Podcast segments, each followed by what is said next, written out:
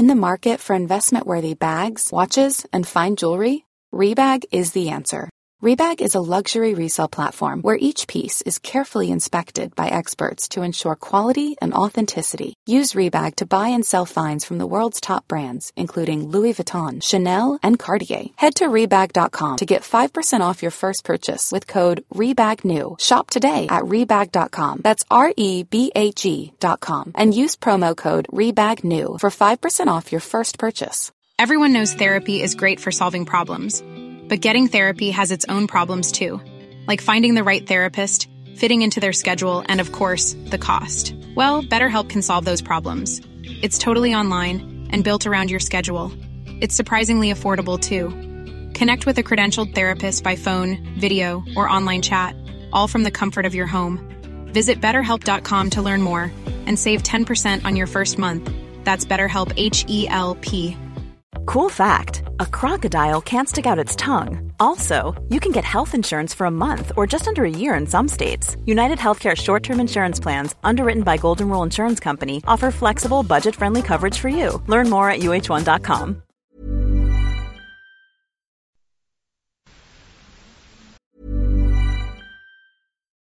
Millions of people have lost weight with personalized plans from Noom, like Evan, who can't stand salads and still lost fifty pounds.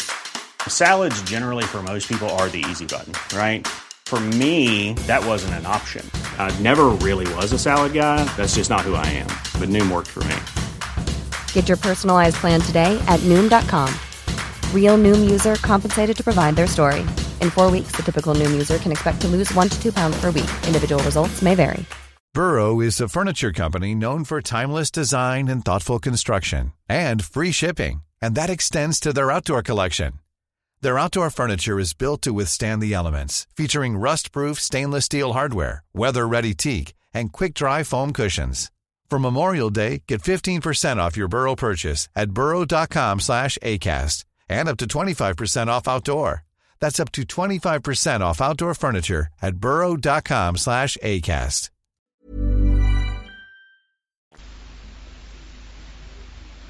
ششصد و سی قبل از میلاد قوانین لوکورگوس در اسپارت. ششصد و سی قبل از میلاد کورنه. ششصد و پانزده قبل از میلاد آبودوس. ششصد و بیست و پنج تا پانصد و هشتاد و پنج قبل از میلاد پریاندروس جبار کورنت. ششصد و بیست قبل از میلاد قوانین دراکون در آتن. ششصد و پانزده قبل از میلاد تراسوبولوس جبار میلتوس. ششصد و ده قبل از میلاد قوانین خارونداس در کاتانا. ششصد قبل از میلاد نوکراتیس ماسالیا کلیستنس جبار سیکوان، پیتاکوس در موتیلنه، ساپفو و آلکایئوس شاعران لسبوس، تالس فیلسوف ملتی، آرکمان شاعر اسپارت، رواج پیکرتراشی. پانصد و نود و پنج قبل از میلاد نخستین جنگ مقدس. پانصد و نود و چهار قبل از میلاد قوانین قوانین سلون در آتن. پانصد و نود قبل از میلاد عصر حکمای هفتگانه، اتحادیه آمفیکتئونی یا رواج آیین اورفئوس، دومین معبد آرتمیس در افسوس. پانصد و هشتاد و دو قبل از میلاد نخستین جشنواره یونانیان و جشنواره برزخ کورنت، مجسمه‌های آکروپولیس و پیکرهای آپولون. پانصد و هشتاد قبل از میلاد آکراگاس ازوپ ساموس افسانه‌گو. پانصد و هفتاد و شش قبل از میلاد نخستین جشنواره نیمئا. پانصد و هفتاد قبل از میلاد فالاریس جبار آکراگاس، استیخوروس شاعر هیمرا، آناکسیماندروس فیلسوف ملتی. پانصد و شصت و شش قبل از میلاد نخستین دوره بازی‌های پان آتنیا. پانصد و شصت و یک تا پانصد و شصت قبل از میلاد نخستین دوره جباری پیسیستراتوس. پانصد و شصت تا پانصد و چهل و شش قبل از میلاد غلبه کروزوس شاه لیدیا بر یونیا. پانصد و پنجاه و هشت قبل از میلاد غلبه کارتاژ بر سیسیل و کورس پانصد و پنجاه قبل از میلاد. امپوریون در اسپانیا پانصد و چهل و شش تا پانصد و بیست و هفت قبل از میلاد. دومین دوره جباری پیسیستراتوس پانصد و چهل و پنج قبل از میلاد. غلبه ایران بر یونیا پانصد و چهل و چهار قبل از میلاد. آناکسیمنس فیلسوف ملتی پانصد و چهل قبل از میلاد. هیپوناکس شاعر افسوس پانصد و سی و پنج تا پانصد و پانزده قبل از میلاد. پولوکراتس جبار ساموس. تئودوروس هنرمند ساموس. آناکرئون شاعر تئوس پانصد و سی و پنج قبل از میلاد. الیا در ایتالیا پانصد و سی و چهار قبل از میلاد. رواج نمایش در آتن به وسیله تسپیس پانصد و سی قبل از میلاد. تئوگنیس شاعر مگارا پانصد و بیست و نه تا پانصد قبل از میلاد. فیثاغورس فیلسوف کروتونا پانصد و بیست و هفت تا پانصد و ده قبل از میلاد. هیپیاس جبار آتن پانصد و بیست قبل از میلاد. آغاز اولمپیون در آتن پانصد و هفده قبل از میلاد.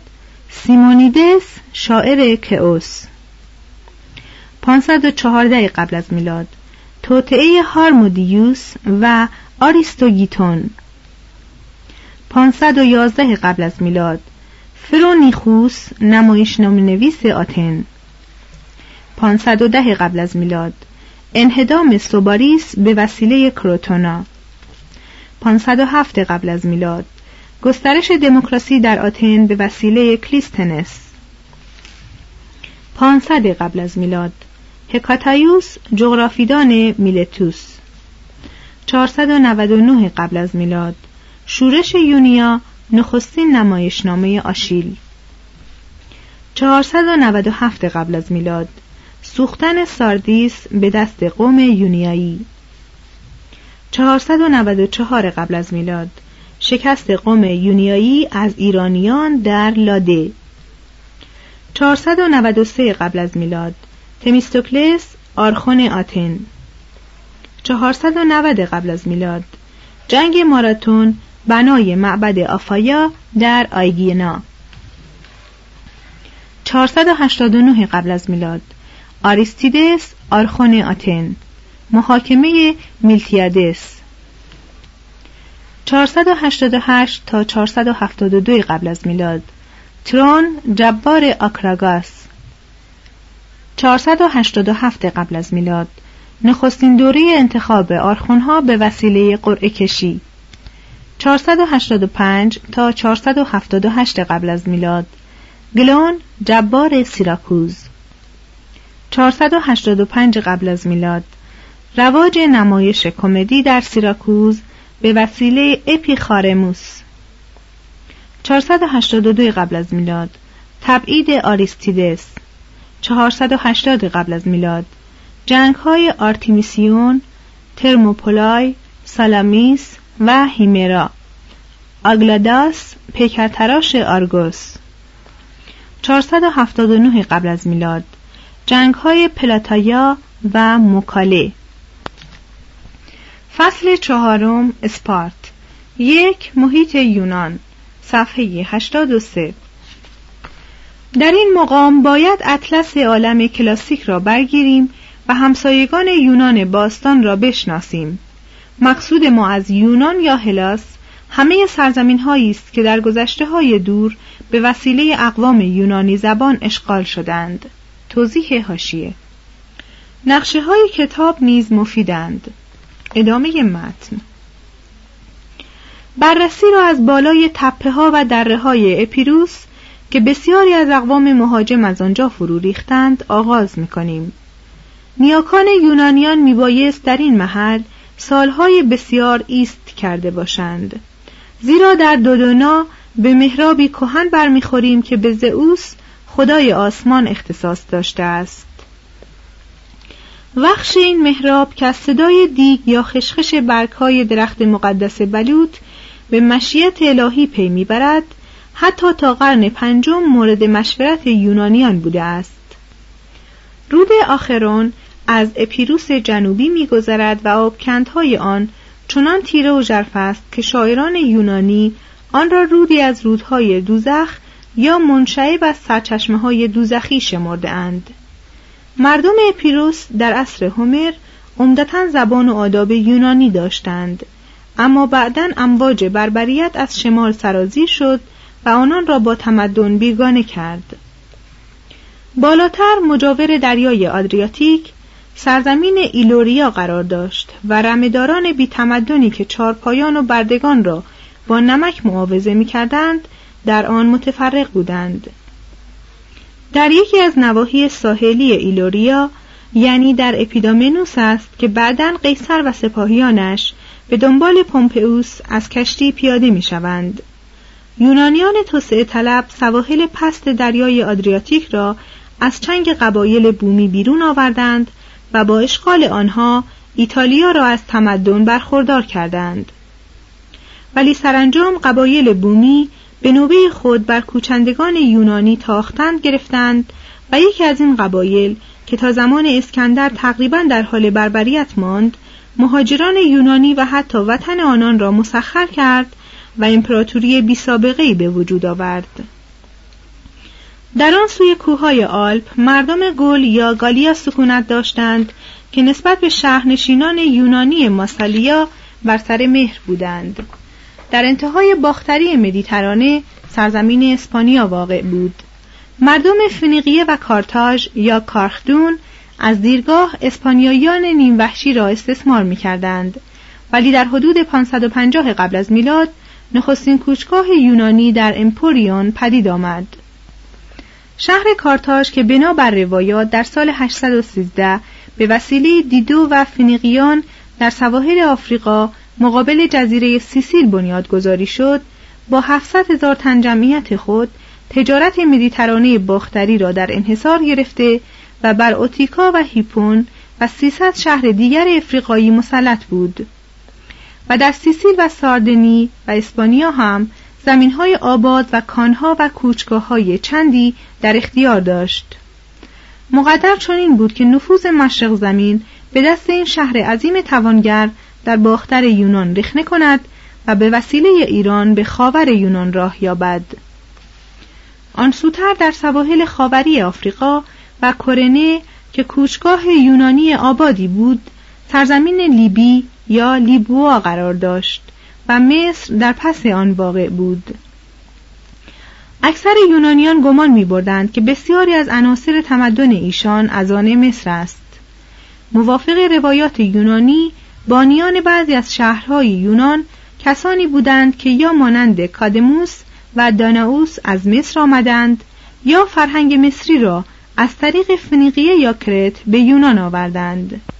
در دوره فراعنه سائیس، یعنی ششصد و شصت و سه تا پانصد و بیست و پنج قبل از میلاد، تجارت و هنر مصر بار دیگر جان گرفت و بندرهای نیل برای نخستین بار به روی سوداگران یونانی گشوده شد. از قرن هفتم به بعد یونانیان مشهور بسیار، مثلا تالس، فیثاغورس یا پوتاگورس، سولون، افلاطون، دموکریتوس یا دموکریتوس، از مصر دیدن کردند و سخت مجذوب کمال و قدمت فرهنگ آن شدند. مردم مصر بربری نبودند، بلکه دو هزار سال پیش از سقوط تروآ تمدنی پخته و هنرهایی بس پیشرفته داشتند. کاهنی مصری به سولون چنین گفته است: شما یونانیان کودکانی بیش نیستید، پرگوی و بیهوده کارید و از گذشته چیزی نمیدانید. چون هکاتایوس جغرافیدان میلتوسی در حضور کاهنان مصری به خود بالید که نسب او به وساطت پانزده نسل به یک خدا میرسد، کاهنان به خاموشی او را به محرابهای خود بردند و مجسمه سیصد و چهل و پنج کاهن اعظم را که به ترتیب از صلب یکدیگر بودند به او نمودند و متذکر شدند که از زمانی که خدایان بر زمین فرمان رانده اند بیش از سیصد و چهل و پنج نسل نگذشته است. به نظر دانشور یونانی از جمله هرودوت و پلوتارک، اعتقاد پیروان اورفئوس به حیات پس از مرگ و نیز اعتقاد به رستاخیز که از مراسم شهر الئوسیس درباره دمتر و پرسفونه استنباط می شود، از مراسم مصریان در مورد ایسیس و اوزیریس سرچشمه می گیرد. محتملاً طالس ملتی هندسه را در مصر آموخت. رویکوس و تئودوروس هنرمندان ساموس فن ریختگری ظرف‌های مفرقی مجوف را از مصر فرا گرفتند. مصر در زمینه سفالگری و بافندگی و فلزکاری و آجکاری یونانیان را با فنون جدید آشنا کرد.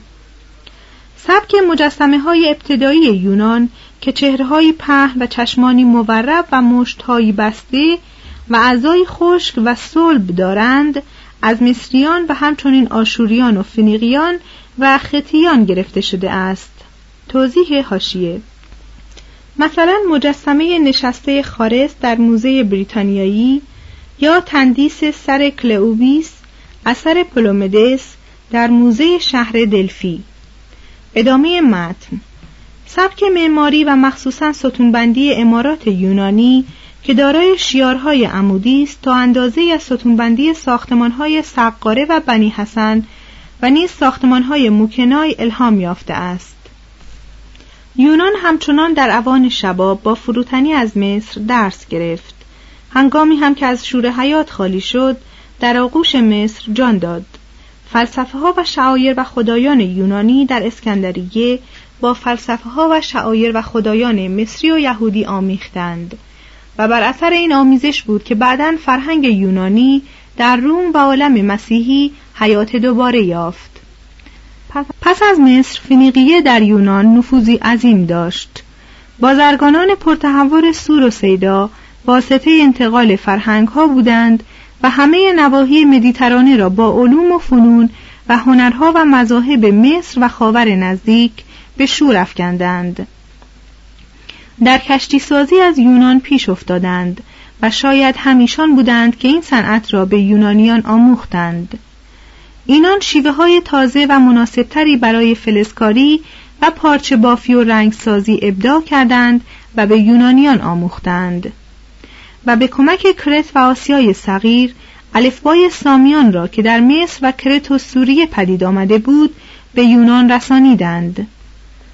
آن سوتر در خاور بابل قرار داشت که اوزان و مقیاسات و ساعت آبی و آفتابی و واحدهای پول خود، اوبولوس و مینا و تالانتون را به یونانیان انتقال داد.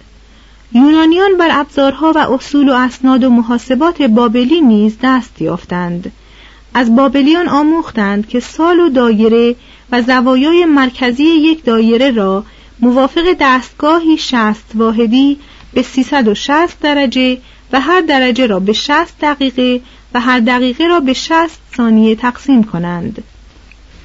ظاهراً طالس به مدد نجوم مصری و بابلی به پیشبینی کسوفی نایل آمد و محتملاً هزیود مفهوم خاص را از بابل گرفت. توضیح حاشیه. Even when we're on a budget, we still deserve nice things. Quince is a place to scoop up stunning high-end goods for fifty to eighty percent less than similar brands. They have buttery soft cashmere sweaters starting at fifty dollars. Luxurious Italian leather bags, and so much more. Plus, Quince only works with factories that use safe, ethical, and responsible manufacturing. Get the high-end goods you'll love without the high price tag with Quince. Go to quince dot com slash style for free shipping and three sixty-five day returns. Imagine the softest sheets you've ever felt. Now imagine them getting even softer over time. That's what you'll feel with Boll and Branch's organic cotton sheets. In a recent customer survey, ninety-six percent replied that Boll and Branch sheets get softer with every wash. Start getting your best night's sleep in these sheets that get softer and softer for years to come. Try their sheets with a thirty night guarantee. Plus, get fifteen percent off your first order at boll and branch dot com. Code BUTTERY. Exclusions apply. See site for details. خاوس ماده بی نظام و تعینی که به نظر هزیود جهان از آن ساخته شده است، به مفهوم قرآنی هبا نزدیک است. ادامه متن. شباهت داستان بابلی اشتر و تموز با داستان آفرودیته و آدونیس و داستان دمتر و پرسفونه نیز با معنی است. در منتهی علیه خاوری این اجتماعات تجارت پیشه که دنیای قدیم را به هم پیوند می‌داد، دشمن نهایی یونان قرار داشت. تمدن ایران از برخی جهات اگرچه نه چندان برتر از تمدن یونان آن عصر بود. بزرگمردانی که در ایران پرورش می‌یافتند از همه حیث مگر از لحاظ حدت ذهن و آموزش و پرورش بر یونانیان رجحان داشتند و نظام اداری شاهنشاهی ایران هم سخت بر فرمانروایی خام آتن و اسپارت پیشی جسته بود و فقط فاقد شور یونانی برای آزادی خواهی بود. یونانیان سرزمین یونیا در زمینه حجاری پیکر جانوران و ساختن نخستین تندیس‌های خود که بدنی ستبر و جامه‌ای نامشخص داشتند و نیز در انواع آرایش کتیبه و ریختگری و احیانا تهیه نقوش برجسته از جمله نقش زیبای آریستیون از آشور درس گرفتند. میان لیدیا و یونیا روابطی نزدیک برقرار بود و پایتخت پرشکوه لیدیا به نام ساردیس مرکز مبادله کالاها و افکار بین النهرین و شهرهای ساحلی یونانی به شمار می رفت. وسعت دامنه بازرگانی در لیدیا باعث گرمی بازار صرافی شد. از این رو در حدود سال ششصد و هشتاد سکه هایی که ارزش آنها از طرف حکومت لیدیا تضمین شده بود رواج یافت. به زودی یونان از سکه زنی لیدیا تقلید کرد و این کار یونانیان مانند تقلید آنان از الفبای سامی نتایجی عظیم و پایدار به بار آورد. نفوذ فروگیا در یونان از نفوذ لیدیا هم قدیمی‌تر و پیچیده‌تر بود. کوبله مادر خدای مردم فروگیا به طور مستقیم و غیر مستقیم در آیین یونانیان رخنه کرد و نینوازی شهوت‌انگیز فروگیا با نام دستگاه فروگیایی سخت میان توده یونانی شایع و مایه دردسر اصحاب اخلاق شد. این موسیقی وحشی از فروگیا به تنگه داردانل و از آنجا به تراکیا رفت و در تشریفات آیین دیونوسوس خدای شراب یونانیان راه یافت. خدای شراب ارمغان بزرگی بود که تراکیا به یونان داد. یکی از شهرهای تراکیا یعنی آبدرا که یونانیان در آن سکونت کرده بودند، سه فیلسوف لئوکیپوس، دموکراتیس و پروتاگوراس پرورد و به این طریق یونان را بیش از پیش مدیون تراکیا کرد. پرستش موزها نیز از تراکیا به یونان رسید و مبتکران نیمه افسانه‌ای موسیقی یونانی اورفئوس، موسیوس و تاموریس همه از خنیاگران تراکیا بودند. چون از تراکیا به جنوب بگراییم به مقدونیه پا می‌گذاریم. آنگاه گردش فرهنگی ما در اکناف یونان تمامی می‌پذیرد. مقدونیه سرزمینی است بدیع منظر که روزگاری معادن بسیار در دل خاکش نهفته بود. در دشت‌هایش غلات و میوه‌ها به وفور می‌روید و کوهستان‌هایش چون پرورشگاهی مناسب نژاد پرتوانی را به بار آورد که به حکم سرنوشت سراسر یونان را مسخر کرد. کوهنشینان و کشاورزان آن سامان از اقوام گوناگون مخصوصاً مردم تراکیا و مردم ایلوریا بودند و احتمالاً با قوم دوری که پلوپونز را فتح کرد خویشاوندی داشتند. اشراف فرمانروای مقدونیه خیشتن را از نژاد یونانی می‌شمردند و تبار خود را به هراکلس می‌رسانیدند. زبان آنان از گویش‌های یونانی بود و پایتخت دیرینشان اودسا در نجدی فراخ بین دشت‌هایی که تا اپیروز کشیده می‌شدند و کوه‌هایی که به دریای اژه می‌رسیدند قرار داشت. در قسمت خاوری شهر پلا قرار داشت که بعدها پایتخت فیلیپ و اسکندر شد. در نزدیکی دریا شهر پودنا بود که رومیان بر مقدونیان فاتح پیروز شدند و حق انتقال تمدن یونانی به دنیای غرب را به خود اختصاص دادند. بنابراین باید از عواملی که جامعه یونانی را احاطه کرده بودند چنین نام برد. در پیرامون یونان تمدن‌هایی بودند مانند تمدن‌های مصر و کرت و بین النهرین که یونان ارکان صناعت و علم و هنر خود را از آنها گرفت و به هیئت درخشانترین تصویر تاریخ درآورد. در پیرامون یونان امپراتوری هایی بودند مانند ایران و کارتاژ که خطر تجاری یونان را دریافتند و با یکدیگر اتحاد کردند تا آن را در هم کوبند و به صورت تابعی بیازار درآورند. همچنین در شمال یونان اقوامی خانه به دوش بودند که بیپروا افزایش می‌یافتند، بیپروا به پیش می‌تاختند، از موانع کوهستانی می‌گذشتند و همان می‌کردند که دوریان کردند. مرز یونان را که به قول سیسرون حاشیه یونانی بر جامعه بربری بود در هم می‌شکستند و تمدنی را که قادر به دریافتش نبودند به انهدام می‌کشانیدند. آزاد بودن و آزاد اندیشیدن و آزاد گفتن و آزاد کوشیدن که ذات حیات یونانیان محسوب میشد، از لحاظ اقوام پیرامون یونان حرمتی نداشت. همه این اقوام جز فنیقیان به حکومت‌های مستبد خود تمکین می‌کردند، ارواح خود را به خرافات می‌سپردند و تجربه کمی در اثرات آزادی و زندگی عقلایی داشتند. از اینجاست که یونانیان همه اقوام بیگانه را بی تفاوت بربریان خوانده‌اند و بربری کسی است که به اعتقادات برکنار از عقل و حیات دور از آزادی خرسند باشد.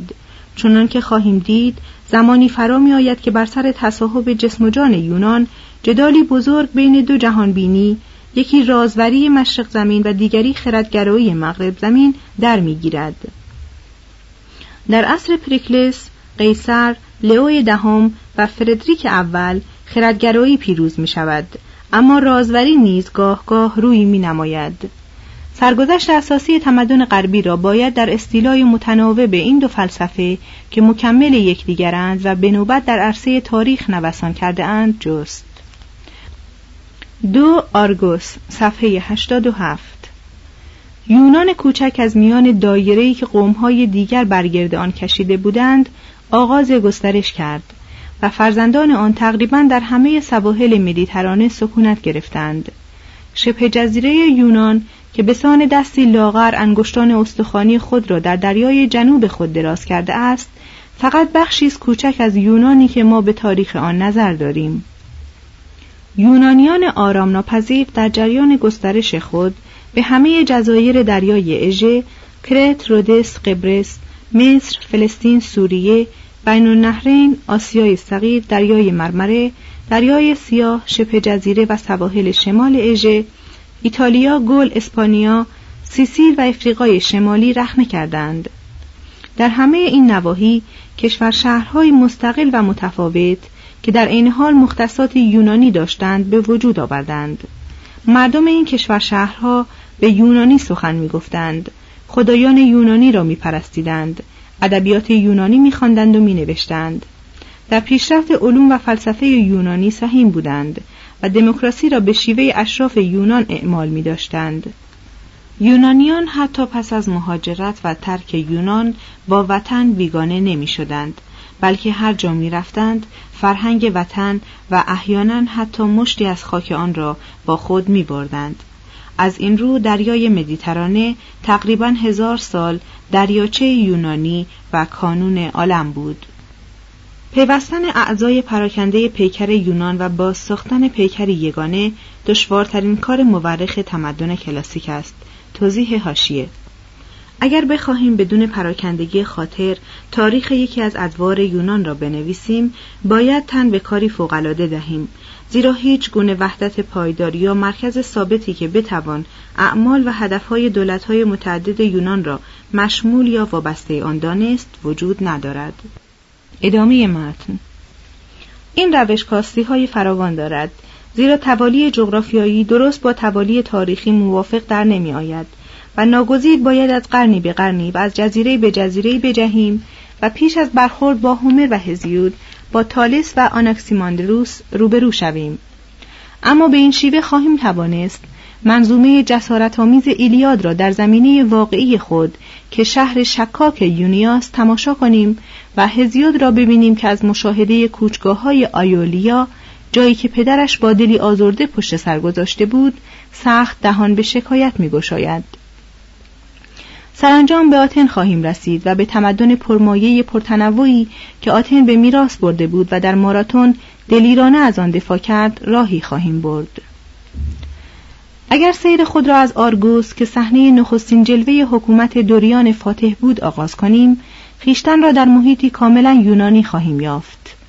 دشتی نه چندان حاصل خیز، شهری کوچک و پر ازدهام با خانه‌هایی از آجر و گچ، معبدی در ارگ شهر، تماشاخانه‌ای سرگشاده در دامنه یک تپه، تعدادی کاخ کوچک، کوچه‌های تنگ و خیابان‌های ناهموار و همه اینها در زمینه دریای جذاب و بیرحم دوردست.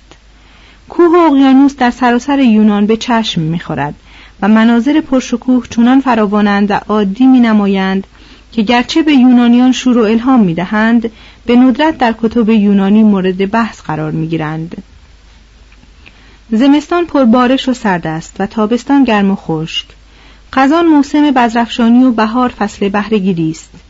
باران موهبتی آسمانی به شمار می رود و زئوس بارانآور خدای خدایان است.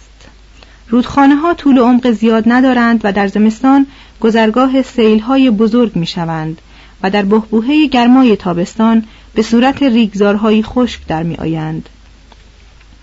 در پهنه یونان شهر آرگوس قریب صد نمونه کامل و هزار نمونه ناقص داشت. هر یک از این شهرها غیورانه از سیادت خود دفاع می کردند و این ستیزه جویی به مدد آبهای خطرناک و کوههای بیراه شهرها را از یکدیگر دور و جدا کرد.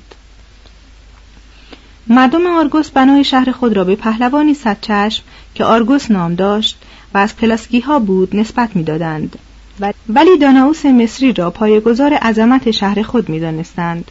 می‌گفتند که دانائوس با قوم خود یعنی دانائوسیان به آرگوس آمد و به بومیان آموخت که با آب چاه‌ها به کشتکاری پردازند. این گونه تبیین حوادث اجتماعی با کرامات پهلوانان منفرد نباید خردگیری ما را برانگیزد، زیرا یونانیان برای تبیین گذشته‌های بیکران چاره‌ای جز اسطوره‌سازی نداشتند، چنان که ما نیز در این مورد به افسانه و عرفان می‌آویزیم.